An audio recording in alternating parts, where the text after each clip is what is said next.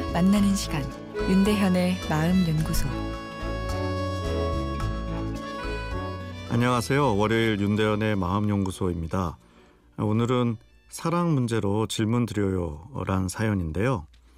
아, 저는 20대 여대생으로 만남을 6개월 정도 가진 남자친구가 있습니다. 아, 저는 만나는 시간이 길어지고 그 사람을 많이 알아갈수록 더욱 사랑이 깊어지는 타입입니다.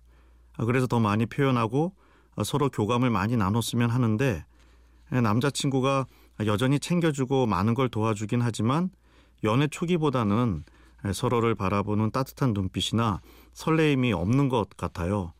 아, 이런 문제로 서로 대화를 나눈 적이 있는데 상대방의 바쁜 상황이 이해가 가고 또 사랑의 형태도 시간이 지날수록 점점 변해간다는 것을 이해하지만 연애를 하면서 느끼는 외로움, 이 서운함을 어떻게 해결해야 할지 모르겠어요. 이전에 3년간 만난 남자친구와도 저의 외로움이라는 주제가 헤어짐과 갈등의 큰 요인이어서 걱정이 됩니다. 이런 오르락내리락하는 감정을 덤덤하게 받아들이는 방법이 없을까요? 날씨가 많이 쌀쌀하네요. 감기 조심하세요. 어, 제 감기 걱정까지 이 배려심 깊은 예, 따스한 분이라 생각되는데요. 오늘 사연은 상대방의 사랑이 이전 같지 않아 외롭고 섭섭하단 내용입니다. 단순하게 생각해 보면 어, 이런 변화의 원인은 두 가지 중에 하나겠죠. 그 남자친구가 나와 잘 맞지 않든가 아니면 원래 사랑이란 녀석의 특징이 이런 것이든가 말이죠. 아, 물론 두 원인이 섞여 있을 수도 있겠죠. 사랑에 대해 오늘 질문하셨지만 사실 오늘 사연의 주인공은 사랑이 아닌 외로움입니다.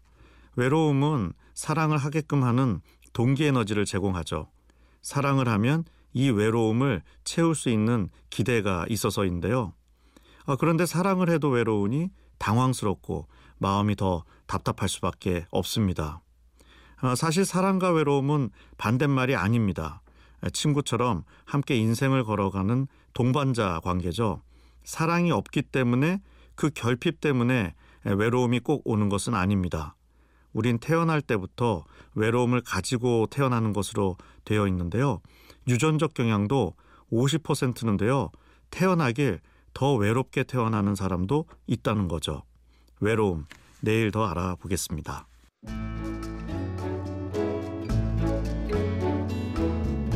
윤대현의 마음연구소. 지금까지 정신건강의학과 전문의 윤대현 교수였습니다.